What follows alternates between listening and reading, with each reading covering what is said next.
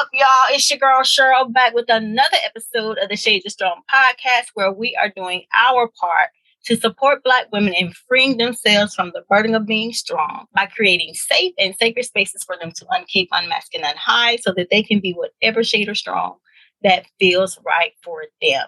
If this is your first time tuning in, hey girl, hey, what's up? How you doing? Thank you for allowing me into the sacred space that is your life if you've been here for a while, welcome back, sis. Thank you for letting me hang out with you on your drive to work while you're getting your morning walk in or while you're simply just being. Whatever the case may be, thanks for bringing me along. And thanks for bringing my guest along too. I have another beautiful, unapologetic Black woman in the virtual studio with me today. Yes, she's out here doing amazing things. And yes, she does indeed dance to the beat of her own strong. Hey, Cassandra, how are you? I'm good. Thanks for having me, Shirley. I am so happy that you are here. I know that this is indeed going to be another soul stirring conversation. But before we get into all of that, I want to open the door for you to tell us a little bit about yourself, who you are, what you do, what sets your soul on fire.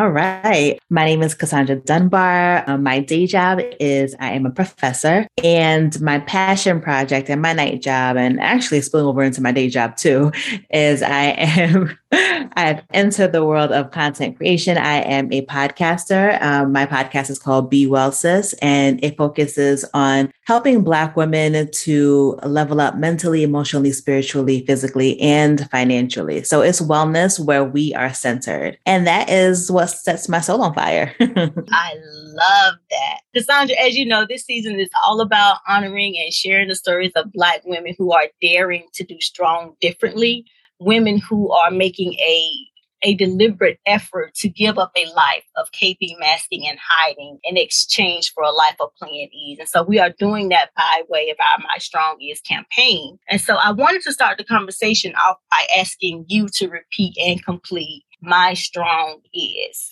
Yeah. So my strong is accepting myself fully the good, the bad, the things that I'm proud of, things that I'm not so proud of, just accepting Cassandra for all that she is. That one, oh my gosh, it just, I think I told you, like, it deeply resonated with me because as a female with dark skin and my weight that just consistently fluctuates, like, it's been, it's been extremely challenging for me to embrace and love myself and to love my body at every stage. And not only has it been hard for me to love the outside of me, but it's been hard for me to love the parts of me, like the insecurity, the vulnerable parts of me that will cry at the drop of a hat. Mm-hmm. You know, and I'm sure, like every other human, you know, we've had experiences and lessons and people that we've encountered that have contributed to what we believe about ourselves. So I'm just going to go out on a limb and say that's probably the same for you. So let's talk about that for a moment. Have you always resided in this space where you where you are fully embracing who you are? Oh. And if you absolutely not. Okay. so yeah, let's talk about that a little bit. Yeah, absolutely not. I would be lying if I said that I've always accepted myself. If I'm being 100% transparent with you, I think I fully came to accept myself for the good and the bad, maybe within the last two years or so. And it, and it still really is a work in progress because, you know, to to your point, um, I too am struggling with my weight right now. This is the heaviest I've been outside of being pregnant. And it's been an adjustment looking at myself in the mirror and not fully recognizing the body looking back at me, right? Some days are better than others. Some days I'm just like, well, this is fine. And some days I'm just like, oh, I'm not too happy with it. But one thing that I try to think about is that we are still in a pandemic and our bodies have been sustaining us for this wild ride, right? right? And even though we try to move along as if things are normal and we try to go about our daily business, we are all deeply traumatized by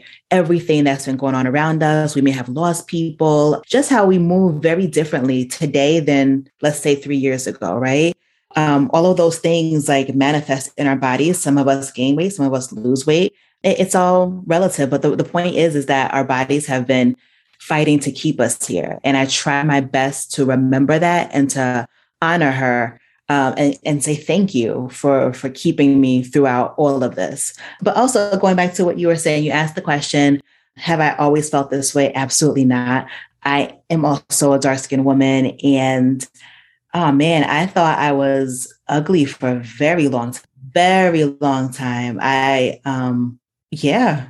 I mean, I don't know how else to put it. I mean, that's that. and um, so my thing is, I grew up in a white neighborhood. So I grew up in a white neighborhood, um, so middle school and high school. So nobody was ever checking for me. Like my friends would be dating, and I definitely was not dating. I didn't go to prom, none of those things. When I got to college, my college was still a predominantly white institution. However, it was very diverse. Um, it's a small state school in New Jersey called Montclair State, and it prides itself on being one of the like most diverse public schools. So when people, the guys tried to notice me, I just thought they were like lying or like making fun of me, mm-hmm. or I just never thought that anybody would be interested in me or think that I was cute or pretty or any of those things. So it took a while for me to accept me as me. And, and it's been a journey uh, still. I think in maybe in my late 20s, I started to like accept myself more. And I think for sure, I started to really accept myself physically when I had my son. I just looked at him and I was like, oh, he is this beautiful, deep chocolate baby. And I never, ever, ever want him to feel that he is less than because of his skin tone. So I realized that I that our kids really don't listen to what we say. They listen, they're more mirrors, right? So I went into started doing really deep work on myself to accept myself, to truly embrace and love myself. So that way I can show my, my children an example of what it looks like to love yourself. What was it like for you moving and breathing in a world where you weren't necessarily comfortable in your own oh. skin? It was awful, awful. I am still working through that trauma, to be honest with you. I have a tendency to hide. I like to blend in to the background. I never like to be in the forefront. And what my therapist has said is that I'm afraid to take up space because it's safer not to. Wow. And I didn't realize that a lot of that is rooted in my childhood, growing up in spaces where I was ostracized for the way that I talk, or I was never taken seriously, even though I would have the right answers. I it no, it couldn't be the right answer coming from me. Like you don't know. All of that like makes you feel a way about yourself. So I would always just shrink. And in the past few years, I have started to intentionally do what I have to do to not constantly shrink myself, but to to, to be center if the if it's appropriate, right? Like if the t- if the time calls for it. Absolutely. So it's that's still a work in progress. We're gonna have to talk um, a little bit later when I've done more work that on that front. Oh yeah, I, I totally understand it. Would you say that because you have Be Will Be Well Sis podcast, would you do you think the hiding helped you start this podcast or hindered you from doing it sooner? Ooh, both. I would say both. Um, so because I was, I always, I tend, my happy space is to hide and to blend into the wall, right? To be a wallflower. I just never felt confident enough to reach out to people to ask them to spend time talking to me, right? Because I'm like, why would they talk to me? I'm not famous. I'm not this. I'm not that. Like, why would they spend time like waste their time talking to somebody like me. But I pretty much like suffered through really bad burnout. And in speaking to my therapist, she reminded me that I had once thought about starting a podcast. And she challenged me to, um, for one month, take time for myself every week to figure out this podcasting thing. In that month, I reached out to different women who I thought had something interesting about them um, in the wellness space. And they said yes. And in just speaking to different women who are like minded, growth minded, or just have amazing experiences, I just really just felt like I had found my thing. Just having the opportunity to talk because I started the podcast at the height of the pandemic. So we all were in lockdown. So right. more people were willing to talk to people via Zoom. So the amount of yeses I got really helped me to keep going with it. And then not only the yeses, but just the actual conversations that I had really helped me to to step out even more and to stop playing the wall and playing small. It's easy for us to we can have this conversation and we can say, ladies, you need to you need to love yourself and you need to love all the parts of you. But you and I both know that's not as easy as it mm-hmm. sounds. So how did you come to this place where it was like, I gotta love myself, period. And then what steps did you take to be able to look Cassandra in the mirror and say, girl, I am so in love with you. And I know that's not, I know it's a journey mm-hmm. and I mm-hmm. know the work continues, but where are you now in that space?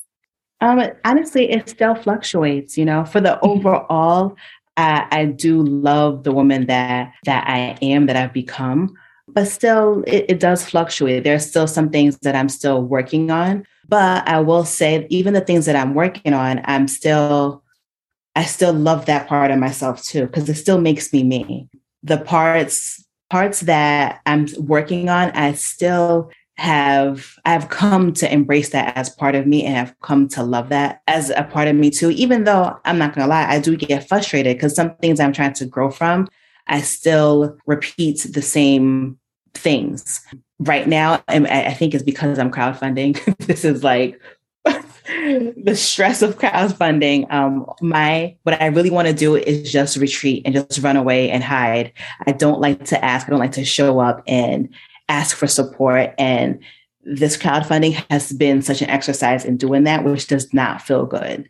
So in that sense, I get frustrated with myself. But right now, overall, I appreciate myself. And like I said, I think it's because my children are such mirrors of me. They just, they, even places that things, I should say, that I didn't realize that I was um, lacking in, they hold up a mirror and like expose those things. Mm. Not trying to be jerks, they they are small. They're a seven and they're three. but sometimes some things that like my older one will say or will ask, like will bother me. And I have to ask myself, like, why am I bothered? Like, why am I triggered? And it makes me sit and like take time to really process what I what feelings or, or thoughts I have underneath.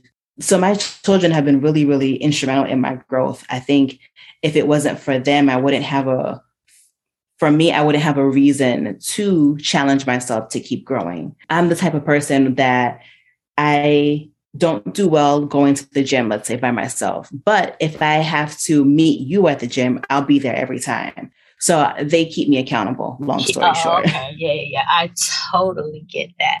So so so this so my show is about dismantling the myths of the strong black woman because we, you know, we've been labeled mm-hmm. all things. So how did you come to define embracing yourself as your strong? Mm. You know, for I think like most of us, uh, most Black women, mm-hmm. I grew up thinking that I had to be the strongest, the most independent, all of those things. Like I do everything by myself. Mm-hmm. And I think what made me try to start to unlearn that is just how mentally exhausted I was.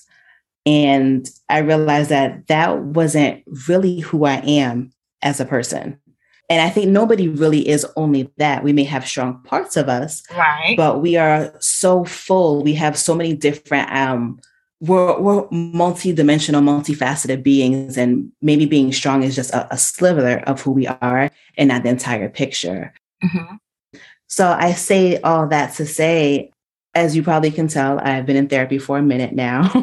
I think just getting to know myself for real, not what people told me I should be or told me about myself, which could be a lie, right? Right. Many lies I've had to unlearn about myself. Um, so getting to actually meet myself in therapy has been what has taught me that my strong is accepting myself for all that I am.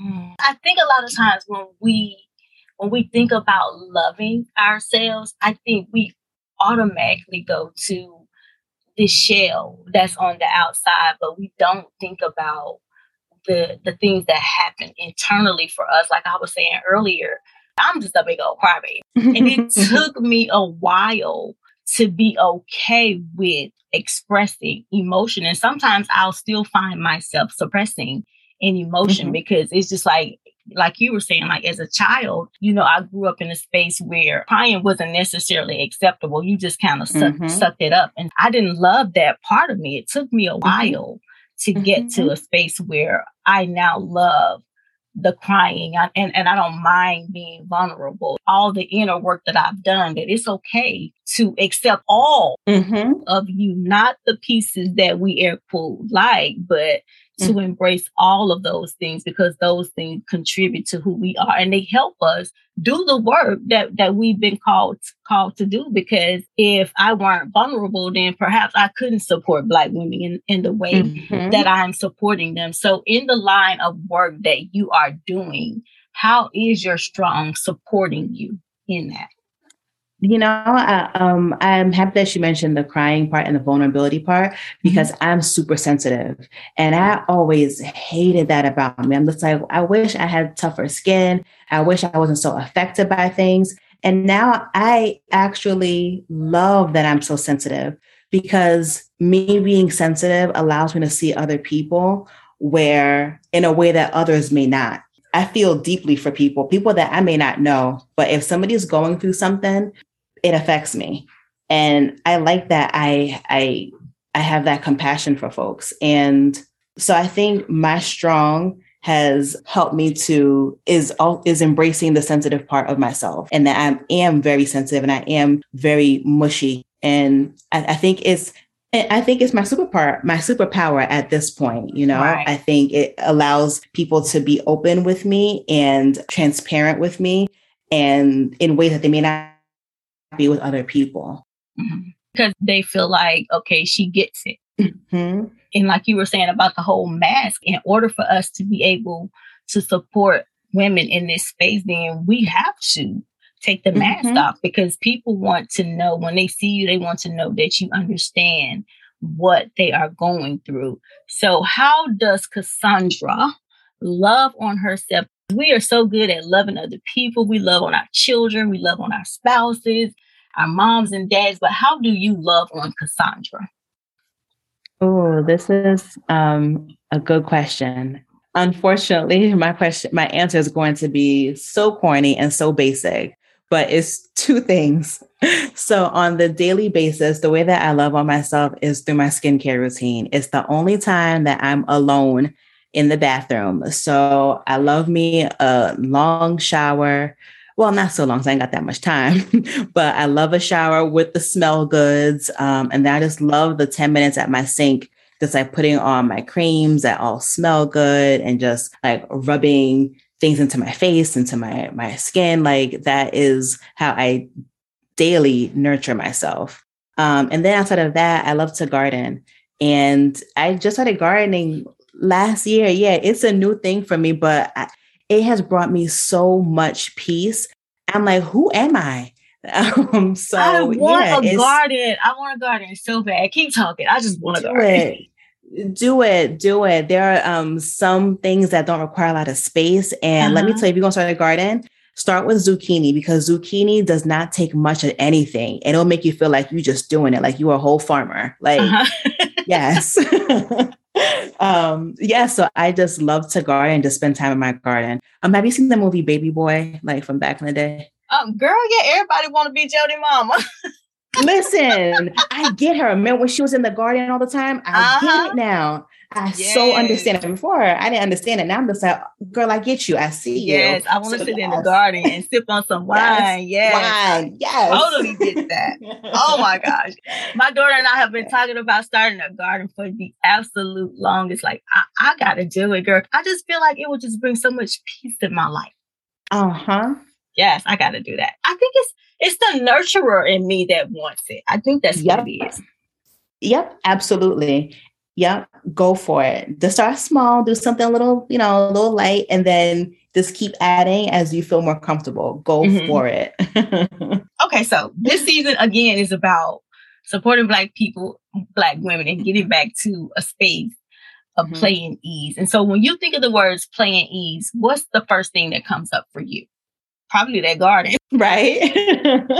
um, just the word leisure came up just now. Uh-huh. Um, so on social media, like Black Girl Luxury has been trending for a while now. And mm-hmm. I really want us to get away from Black Girl Luxury because I feel like luxury in itself is, it excludes folks, right? Exactly. I yeah. want us to lean into Black Girl Leisure. That's what I think we all can Ooh, do. I love that.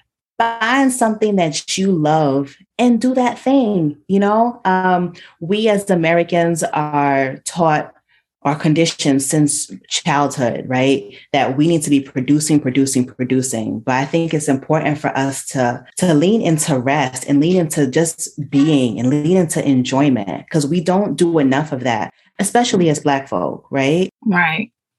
So I think that is where that's what I think about when um, I think of ease. What was the other word you said? Ease and play, play, play, play. Yeah. Um, and then, well, that was ease. So then for play, I think of roller skating. That's the first thing that came to mind. I want to get back into that. and yeah. Um, and in terms of supporting Black women in that sense, um, one of the things that I'm crowdfunding for is for us to have our first in person wellness summit. But I don't want it to be stale because, yeah, wellness is serious, but I don't want it to be stale.